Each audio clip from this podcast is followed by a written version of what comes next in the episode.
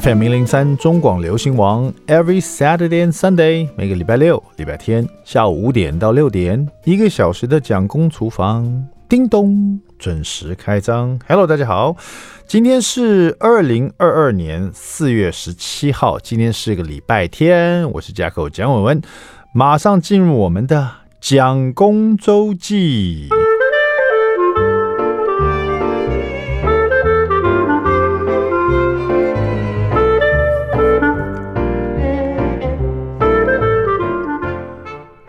今天这一集的蒋公周记呢，就是我的个人的炫耀文了哈，因为 因为呃上个礼拜吧，去听了这个一场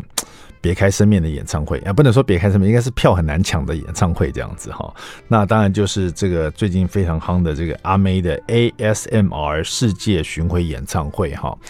呃，因为睽违了七年了，阿梅突然又重回小巨蛋啊！如果大家还记得的话，就是阿梅院前一阵子七年前，好像因为大家跳这个三天三夜跳得太嗨了，有没有？所以就导致被罚了钱，因为好像小巨蛋附近的这个住户哦，没办法忍受这个三天三夜 一直在那跳，因为你看整个小巨蛋它那个造型呢，其实如果你是鸟看的话，它其实蛮像一个 amplifier 一个。这种喇叭扩大器的喇叭有没有？然后你在那边跳三天三夜，然后大家在里面狂跳，那整个那个小巨蛋那个上面是不是有像喇叭会震动这样有没有？然后附近住户呢，又是想说那附近不是商业区吗？就是旁边都是一些银行大楼啊什么的百货公司啊，小巨蛋附近哪有什么住宅？拜托，我们台湾哪边不是住宅跟那个商业都混合在一起？旁边有很多高楼大厦也都是住宅啊。那那个音乐那么大声的话，尤其那我记得那时候阿妹真的很受欢迎，她演唱会有时候一直这个 uncle uncle 对不对？一叫叔叔出来，然后都就会唱到十一点多，然后还在三天三夜，大家就全场都在跳，哇，那真的是如果是有老人家或小孩，可能真的是忍受不了。所以七年后啊。才让他又重回 这个小巨蛋，在办这一场阿妹的 ASMR 世界巡回演唱会。那为什么说是炫耀文呢？因为其实我抢不到票，呃，那个我们家蒋夫人也很喜欢去听，可是根本就买不到票。那因为这个始终歌迷早就把它买秒秒秒秒杀掉了哈。那当然了，后来很 lucky 的是，因为那个我们林立老师啊，就是有一个他有包有一个包厢。哦，他早早就有这个包厢了，他就邀请了很多像我们的，我不是跟大家提过，说我们林立呃婚纱，就是林立老师会帮这些我曾经他为我们设计婚纱，然后我们的婚礼是请他来帮我们设计婚纱，然后就有这个回娘家的这种活动，好吗？很多的新娘子，包括了很多艺人的，我们都会每一年都办春酒嘛。那因为可能疫情的关系，然后今年就我们就变成去听阿妹演唱会这样子，哇！更开心的，每次回娘家的活动都很别开生面哈。这一次竟然收到林毅老师通知说，哎，来听阿妹演唱会，而且是包厢哦，而且这个包厢就坐在阿妹的妈妈旁边哦，哇，好厉害！每次我们看演唱会，这这这以下都炫耀文哈。每次看演唱会，尤其是这种名人的，他有时候那种来宾来，或是那个演唱会的时候，那个。比如说那个歌手就跟大家聊天嘛，然后说今天的包厢有谁，妈妈也来了，或者谁也来了，然后镜头就带到那个包厢的地方，然后就包厢就是后面是墙壁，有没有？然后那个就有人挥手这样子，然后那一天阿妹也是，今天她也说今天妈妈有来现场，然后镜头转到我们旁边，然后就是看到，因为我们旁边另外一个包厢，它是一桌都是感觉就是呃，应该是阿妹卑南族的族人，他们都是有戴花花圈花环吗？就是在头上这样子，对，然后这个也有一个妈妈就是挥手致意这样子，然后我们就发现她就坐在我们旁边。那因为包厢跟包厢的中间是用一个这种透明的玻璃隔板，所以你可以看得很清楚，另外包厢坐的是谁。那也是我第一次去听演唱会有能坐进包厢的哈，跟大家形容一下，如果你没有坐进包厢的话，它的包厢蛮特别，它是在三楼。然后你到了三楼以后呢，呃，通常我们听演唱会就直接就走进演唱会厅嘛，然后就是楼梯嘛，然后就找你的位置嘛，对不对？可是包厢不是这样子，包厢是你一到三楼，它就一整排都是门，有点像你去唱 KTV 有没有？一个长廊都是门，门上面就是号码，然后你一打开这个门呢，先进去是一个像 KTV 的室内空间。然后就是有一个洗手的地方，有可以放餐盘的地方，有沙发，然后有桌子，可是是室内的。但是呢，它有一个很大的一个玻璃，然后还有一个门，还有一个门，然后你再出去这个门呢，就是演唱会的你的包厢的座位了。也就是说，你可以在外面听演唱会，听一听，你还可以叫外卖。然后你要吃东西，你都要到后面的包厢去，或者你想要休息，或者你突然要打电话，你要讲电话，你要干嘛？你要处理事情，呃，你就可以到后面的包厢，后面就是有沙发这样子，可以休息，再再出来听演唱会。那甚至于，呃，有的演唱会可能他，也许你在那个，因为那个包厢在后面的那个休息的包厢是可以把窗帘打开来啊，它是落地玻璃，你也可以看到外面演唱会的样子。但是我知道阿妹那一场是，它是不开窗户的，不开那个窗帘的，因为。可能会打扰到他整个这个声光效果这样子哈，而且因为我们去听的那一天前一天呢，好像有一些做包厢的人在外面，他可能吃饮料、喝水啊，他都拿到外面去，然后就脱口罩。然后因为这一阵子因为 Omicron 的关系嘛，所以就他们这一次每个包厢啊就安排了一位，就是服务人员站在那边啊，就是说。呃，看着大家说不要把食物啊、饮料带到外面去这样子，所以也算是每一个包厢都有一位哦，蛮大手笔的哦，蛮 蛮不错的。所以那个整个包厢这个听着演唱会很舒服啊，位置又大，而且你的包厢里面都是朋友，所以一个包厢可以坐十二个人，大概十二个人左右，呃，三四排这样子，然后大家都是朋友，都认识的，所以所以。跳起舞来很嗨，因为阿妹的演唱会前面那一段都是很多新歌嘛，比较多慢歌，后面的后半段几乎都是大家通通站起来，都跳到一个不行，因为都是很嗨的歌曲，包括最后一首《三天三夜》都是。那包厢里的人，因为大家彼此认识。所以跳起来比较不尴尬，然后因为你站起来，大家站起来，就大家都是朋友，都认识，所以大家这边跳的时候就比较不像说你在摇滚区，有时候你在跳，大家都不认识啊，就有点觉得好像旁边人挤到挤到你的感觉哈。所以呃，这是我第一次去听，也是我第一次去听阿妹的演唱会啊。听说那一天很多人听到都流眼泪了哈。那蒋夫人那天坐我旁边嘛，旁边是艾利克斯，艾利克斯整场最后只问了我一个问题，他说：“请问。” Lisa 就是蒋夫人的那个英文名，Lisa 是不是每一首阿妹的歌都会唱啊？因为她从头唱到尾。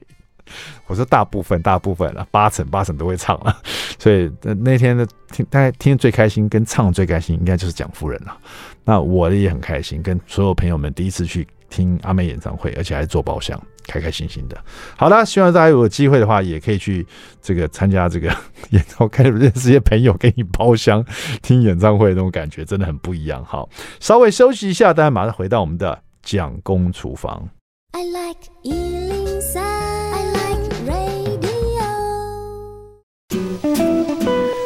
FM 零零三中广流行王蒋公厨房，What back，我们回来了，我是 Jacko 蒋伟文，第二段第一个单元，蒋公来说菜。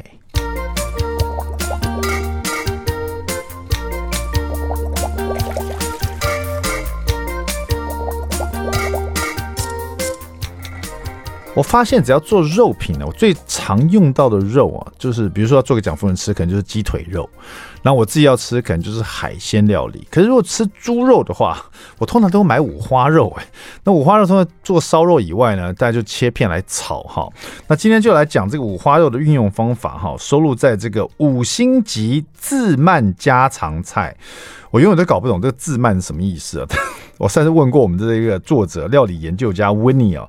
范立文老师哈，但是他跟我讲的是，我就有点忘记了。但是重点，反正就是，反正是五星级的家常菜啊，然后又蛮简单的。看我们会一次说两道哈。那这个五花肉片呢，我很喜欢吃的就是这种韩式大酱炒五花肉片哈。那这个其实食材用的。不多，就是火锅五花肉片，或者你自己买五花肉切片这样子。那里面一定要葱啊、洋葱啊、豆芽菜，就是我喜欢的，然后再一点油，就是这么简单。豆芽菜、洋葱、葱跟火锅五花肉片哈。那其实只要做韩式的，那它的酱料就会比较重一点点。它这边用到韩式的大酱，就是其实是韩式的味噌啊，是绿色那一罐，我记得好像是，哎，是土色那一罐嘛。它因为韩式大酱有。韩式的酱料有三罐，如果是方盒子，一个是红色的，就他们吃那个辣炒年糕那种的；一个是土色的，然后那应该就是味增；还有一个是绿色的，那个好像是包菜酱，就是说你要吃烤肉包菜里面的酱料这样子哈，所以应该是韩式大酱，就是味增酱，然后再加上蜂呃蜂蜜啊、酱油啊、黑胡椒啊、蒜末啊、米酒这样子来做这个韩式大酱炒五花肉片哈。另外一道就是凤梨苦瓜炒肉片。其实我以前一直不喜欢吃苦瓜哈，小时候谁小时候喜欢吃苦苦瓜，真的很少哈。但是后来长大以后喜欢喝黑咖啡，然后就发现黑咖啡这种酸酸苦苦的味道。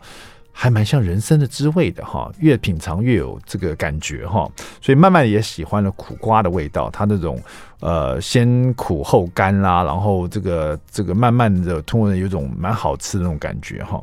那这个用火锅五花肉片加上凤梨还有苦瓜。然后姜跟大蒜也是很简单，酱汁就是日式的酱油、味增、砂糖、味淋，还有水而已哈。好，先来做韩式大酱炒五花肉片嘛。这个这个豆芽菜炒五花肉真的超简单的哈，就先把这个腌肉酱啊，也就是韩式的味增酱一点五大匙，加上零点五大匙的蜂蜜，再加一大匙的酱油，再加一些黑胡椒、蒜末二分之一大匙，还有米酒一大匙，把它混合好。因为这个大酱呢，就是味增酱比较。稠哈，蜂蜜也比较稠，所以你要靠这个米酒跟酱油这些比较水分的东西呢，把它拌在一起，拌拌匀了以后呢，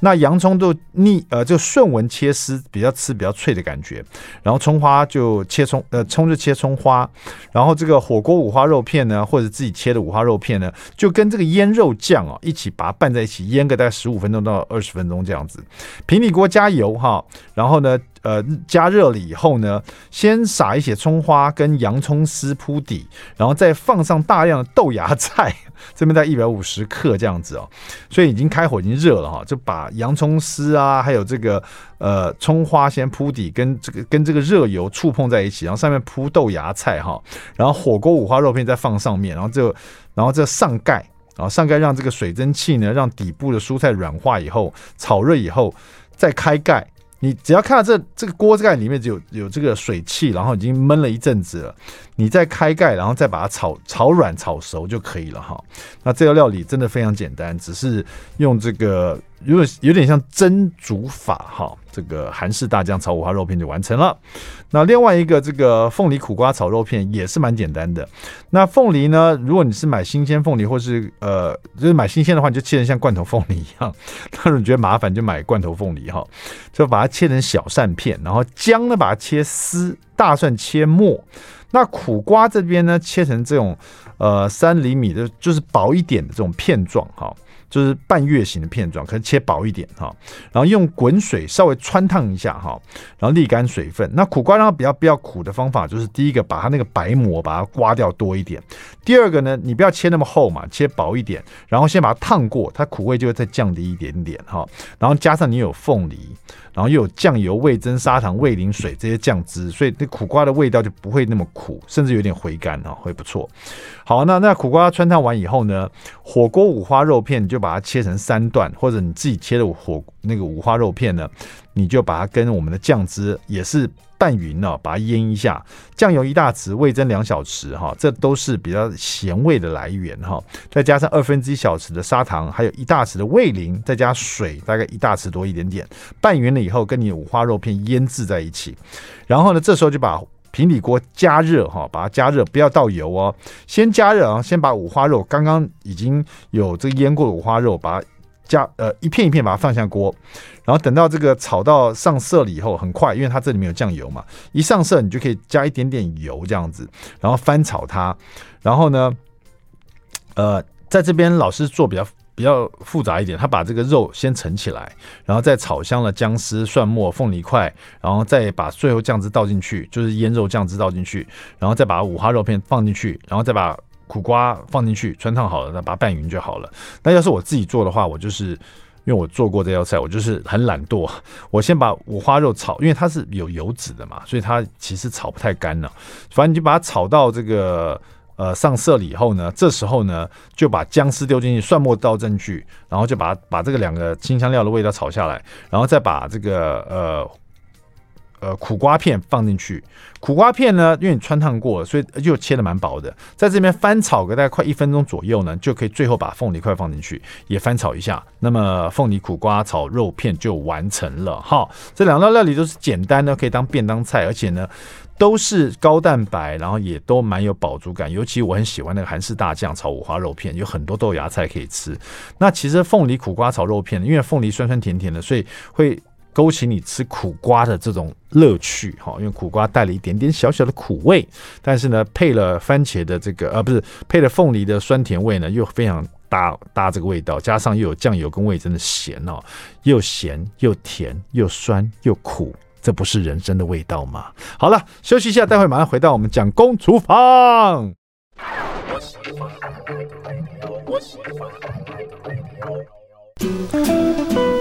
FM 零三中广流行王蒋公厨房，We're back，我们回来了，我是 Jacko 蒋伟文。今天我们来聊减重，是的，世界超人气减重饮食法究极大全，这有点像那个武功秘籍啊，最神秘的版本这样子，就是什么都可以学会的。在这里面，这本书里面聊到了地中海饮食、低糖饮食、间接性断食。二一一餐盘减重法、低 GI 饮食、肌瘦食物、燃脂饮食、防弹饮食、哈绿茶咖啡减重法、生酮饮食、弹性素食、哈，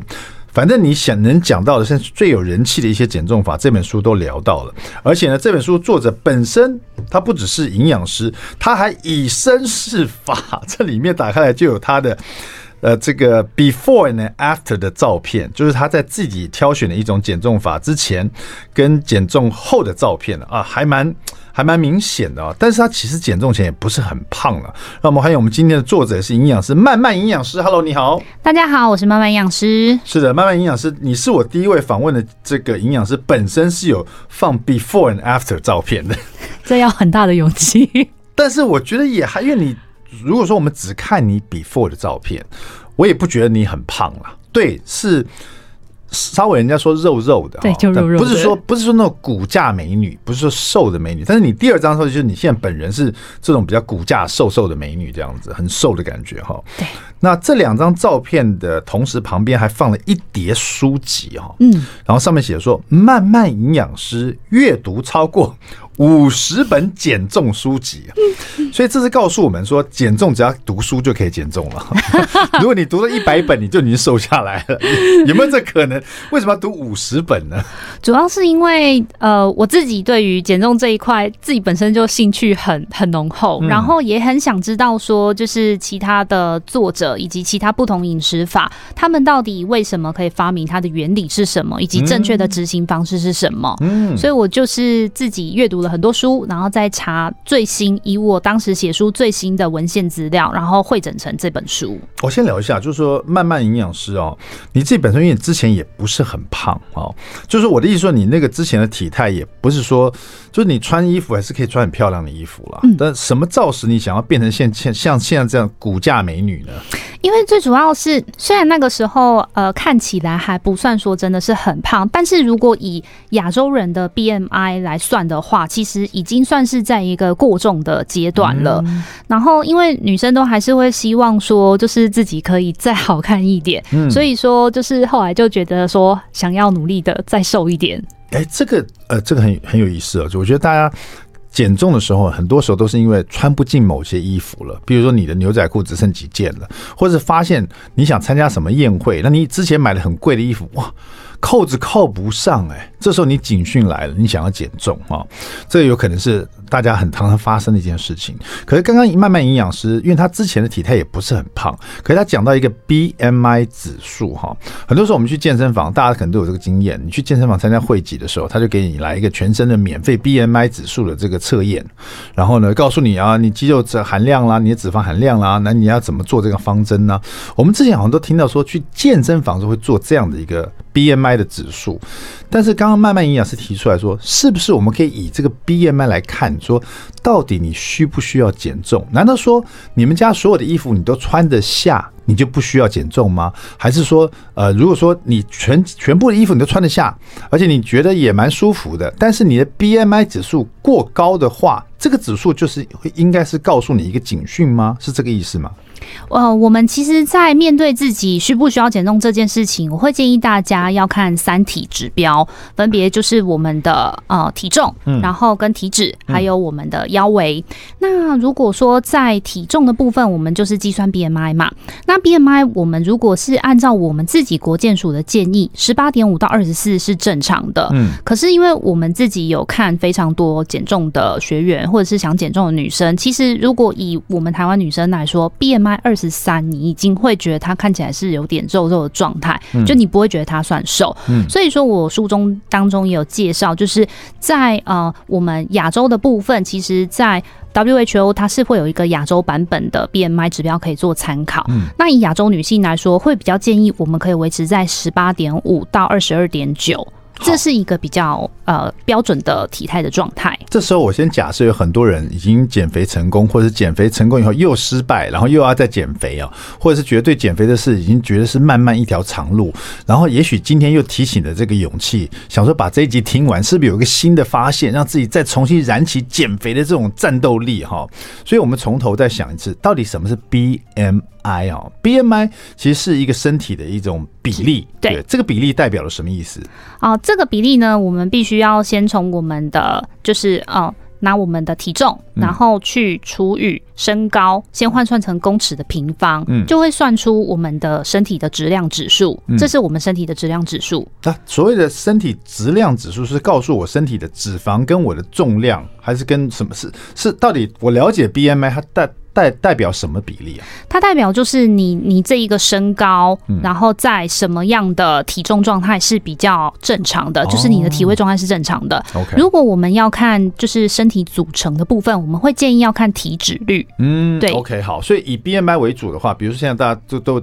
呃，比如说他就是会知道说几岁到几岁之间跟多少身高的人，他的 BMI 是多少就是过重了，BMI 是多少就正常的。对，BMI 多少？可能就过瘦了，对，都有可能看得出来，对不对？对，没错。感觉起来，BMI 是一个蛮重要的指数。会不会这就是，比如说《慢慢营养师》这本书？呃，因为我发现你这本书前面有教导大家怎么去这么多的减肥方法，你前面有教导大家怎么去了解，说自己最适合哪一种减肥方法，还有自己到底要不要减肥？对，是不是？对，那都是要从 BMI 开始吗？哦，BMI 看完之后，我们建议还是要看一下体脂率，因为有很多的有很多朋友，他其实他的 BMI 是正常的，嗯，可是以他身体组成来说，他是脂肪含量很高，他就是属于体脂很高，我们会俗称他叫做泡芙人，或者是就叫他瘦胖子，嗯，因为他就是属于脂肪量很高。那以体脂肪来说的话，目前的建议是，如果呃男性是大于二十五 percent，女性是大于三十 percent，这个都会被归类在叫做是肥胖的状态。这个也其实是需要减重的。体脂率对不对？对，体脂率好，就是说你自己现在很多体重机都会有这个体脂率了，可能它的那个准确度哦会有上下百分之五那样，可是差不多你可以看出一个数字来。对，刚刚讲到说男生如果说你的这个体脂啊，就是你全身的肉呢，比如你想看我们去买那个三层肉有没有？猪肉的三层肉哈，或者我们做个狮子头，以前都喜欢什么六四有没有？比如六瘦啊，然后四十趴都是这个肥肉这样子哈。你这样想象，你如果是呃，刚刚说体脂率是二十五的话，对，男生是。大于二十五，等于说你四分之一都是白白的肥肉，对，全身的加起来这样。可是如果你一站上去看，发现自己三十几的话，哦，那真的是过过胖了，对，真的是过胖，肥肉太多了，等于说你储存太多能量，对，又用不掉。代表你新新陈代谢就有问题了，对不对哈？没错。那人家常说肥胖就是疾病的，可能就是导致诱因呃疾病的诱因嘛，肥胖。对，那就是因为你囤积这么多能量，又又用不掉，嗯，就是会导致疾病哈。那女生哎，很奇怪，他是要百分之三十以上才算是肥胖。对，因为女生天生就身体会储藏需要比较多的脂肪量，因为女生的脂肪储存是用来我们要孕育下一代来做使用的。因为像比如说妈妈她在怀孕期，她必须要供比较多的能量给宝宝，以及她在哺乳期也需要分泌乳汁，这些其实都会需要有比较多的脂肪量来生产的。好，对，因为而且呢，女生其实跟男生这个脂肪量在全身分布的这个区域也不太一样，也就是说，男生比较容易胖的地方，比如说可能是腰围，对，女生可能。是臀围，哦，或者其他一些地方，这都不太一样。而不管你是男生女生，你是不是要再重燃起你对这个减肥的一个，或者想让自己变更好的体态的一个战斗力啊？今天就听这一集了。待会广告回来呢，我们就要就现在市面上最流行的一些减肥方法，请那个慢慢的营养师告诉我们，到底哪一些比较适合大家哈？你可以听听看，哪一些你比较愿意去做哈？然后你大概读多少本书哈？稍微休息一下，待会马上回到我们今天这一集，就是世界超人气减重饮食法究极大全，别走开。I like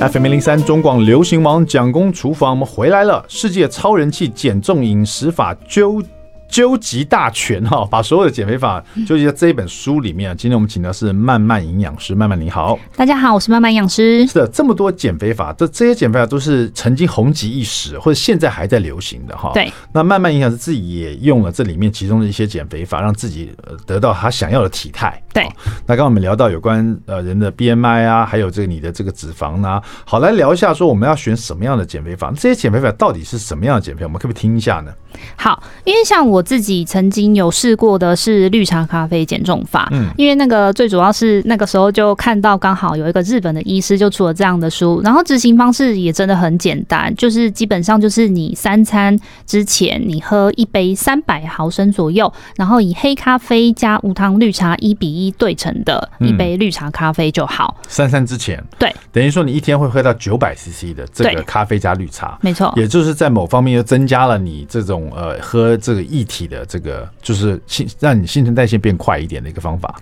对，一方面是新陈代谢，一方面是在餐前其实有补充液体的话，会增加一定程度的饱足感。嗯，所以在正餐的部分，就会让我们无痛的方式会减少进食量。这个感觉显然蛮像入门减肥法，因为它很简单嘛。对，你不用去记很多复杂的东西，你只要在餐前喝一杯。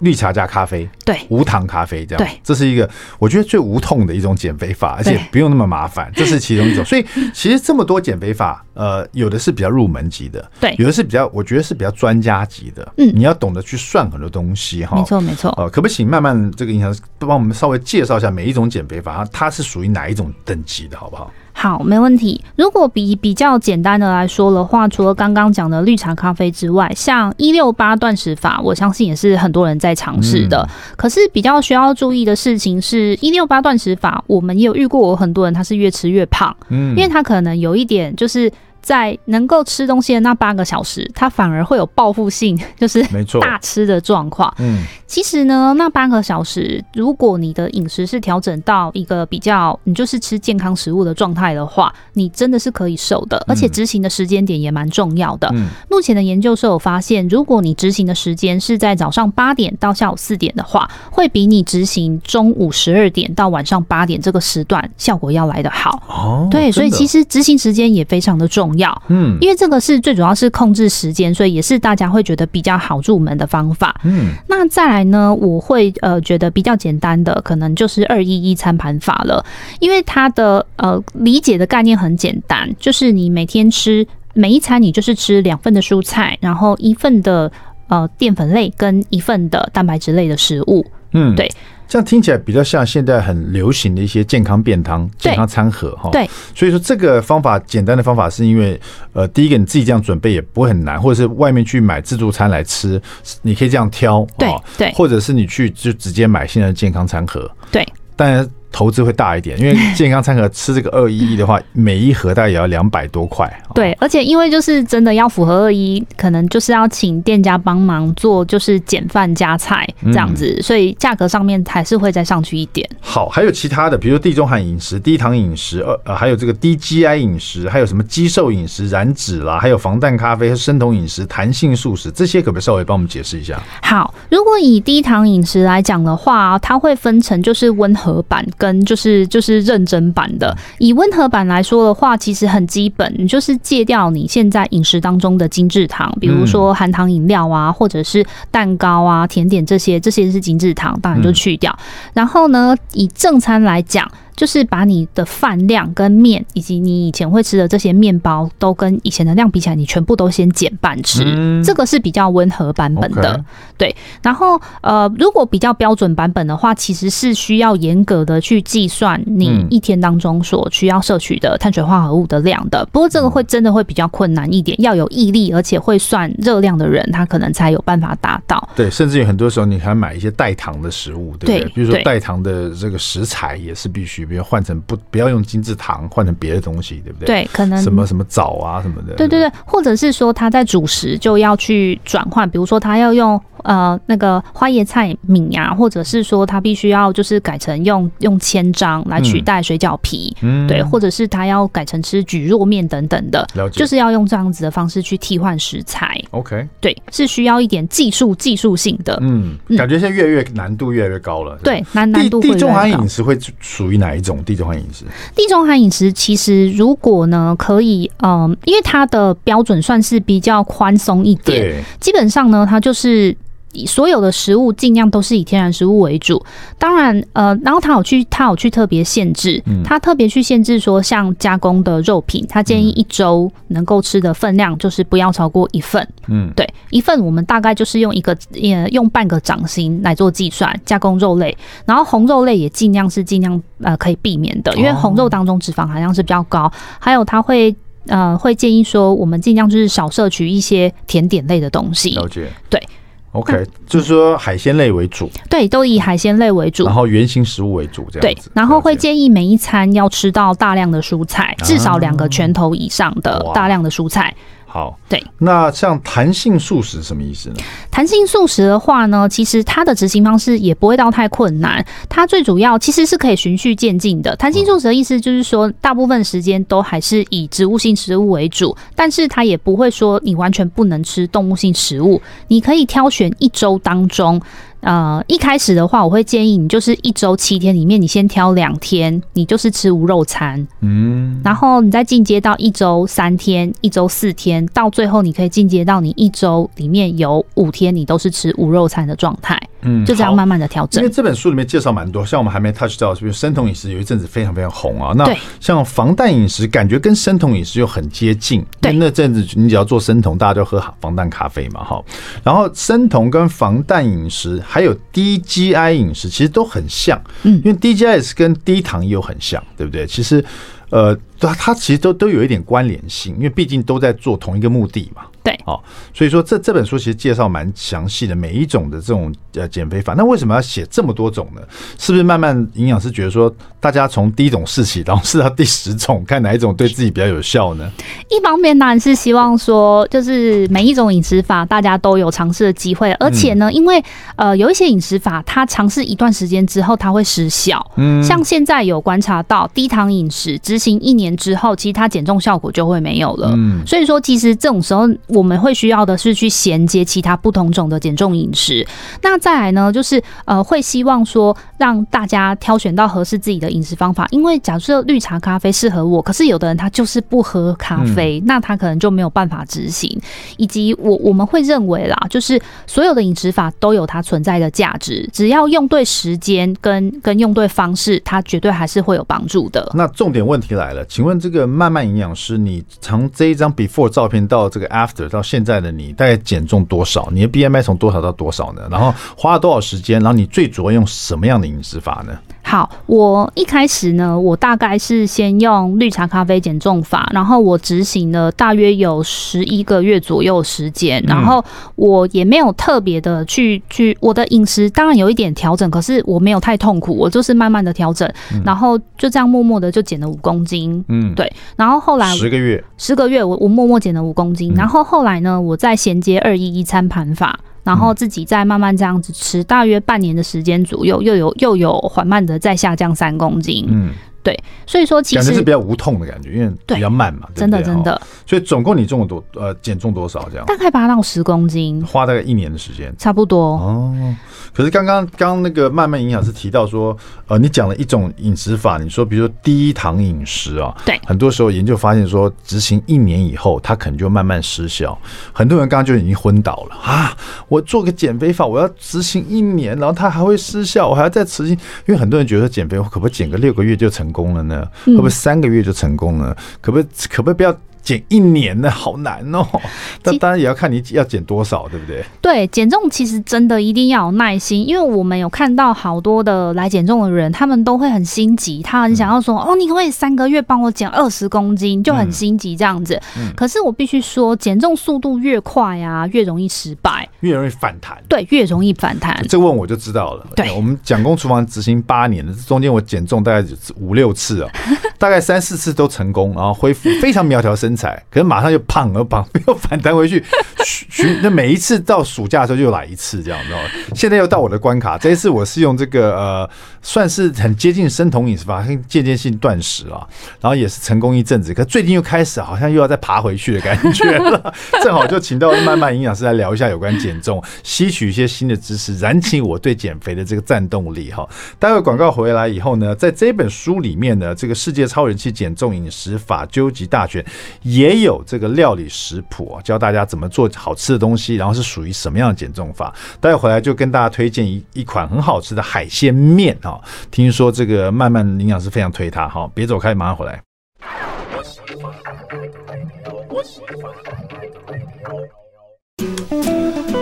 FM 零零三中广流行网蒋公厨房，我们回来了。今天我们聊的是世界超人气减重饮食法究极大全。我们也了解了这个慢慢营养师呢。如果你有看到这本书，你有翻过这本书，你看到他的 before and after 照片，你就知道他这个从一个比较肉肉的美女变成现在是骨感美女这样子哈，也是很感觉很健康啊。那他当然他的饮食法后来了解的是，他一开始是用这个绿茶咖啡减重法，对，默默做了十个月，很简单就减重大概五公斤，然后是无痛无痒的。对，你会觉得说十个月才减五。公斤，我的妈耶，这多久？因为 男生就觉得太久了吧，你知道？因为通常我们这个一个月，我就希望可以减五公斤，一个礼拜一公斤嘛，对我来讲这样子。好，那大家这样会比较辛苦了哈。但是慢慢营养师说，他这个十个月大概用这个绿茶咖啡很简单。好，接下来他现在比较遵循就二一一餐盘减重法。对，好，现在都是在用这个方法，就是说吃两份蔬菜，两份蔬菜，然后一一一份的全谷杂粮类，然后一份的蛋白质食物。嗯，那这样子你打算要执行多久呢？还是这个？其实二一一餐盘减重法是不是一辈子都可以做？可以，二一一餐盘法跟像地中海饮食啊，跟弹性素食，这些都是很适合可以吃一辈子的饮食方式。嗯、因为像地中海饮食，它本身就是像是希腊跟意大利南部他们那边传统的饮食模式了，嗯、所以他们其实这样子吃，也发现说当地的居民其实他们的健康状态其实是非常好的，嗯，可以帮我们就是呃减少糖尿病的罹患率，可以减少三十五 percent，也可以降低总体死亡率。降降低二十五 percent。好，那慢慢营养师其实，在那个呃，在广告时候跟我讲说，其实，在吃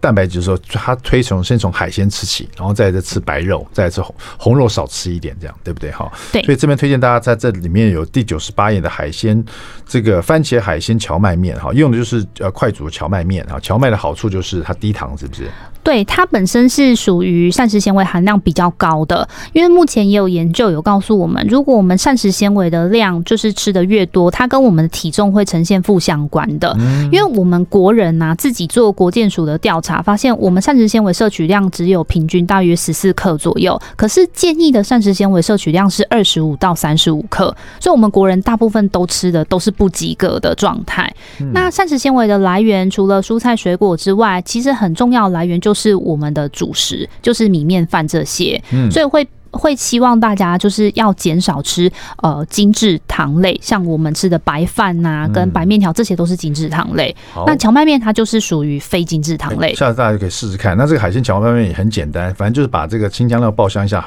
番茄丁炒香一下，然后再把一些海鲜放进去，加汤，然后把它煮煮的滚，然后再把荞麦面放进去，就可以尝这个尝试这个很好吃的番茄海鲜荞麦面了。这本书里面有很多这个很简单的食谱，让大家可以参考哈。世界超人气减重饮食法究极大全，希望大家可以燃起你对减重的战斗力。谢谢我们的慢慢营养师，谢谢。蒋公厨房，我们下次再见，拜拜。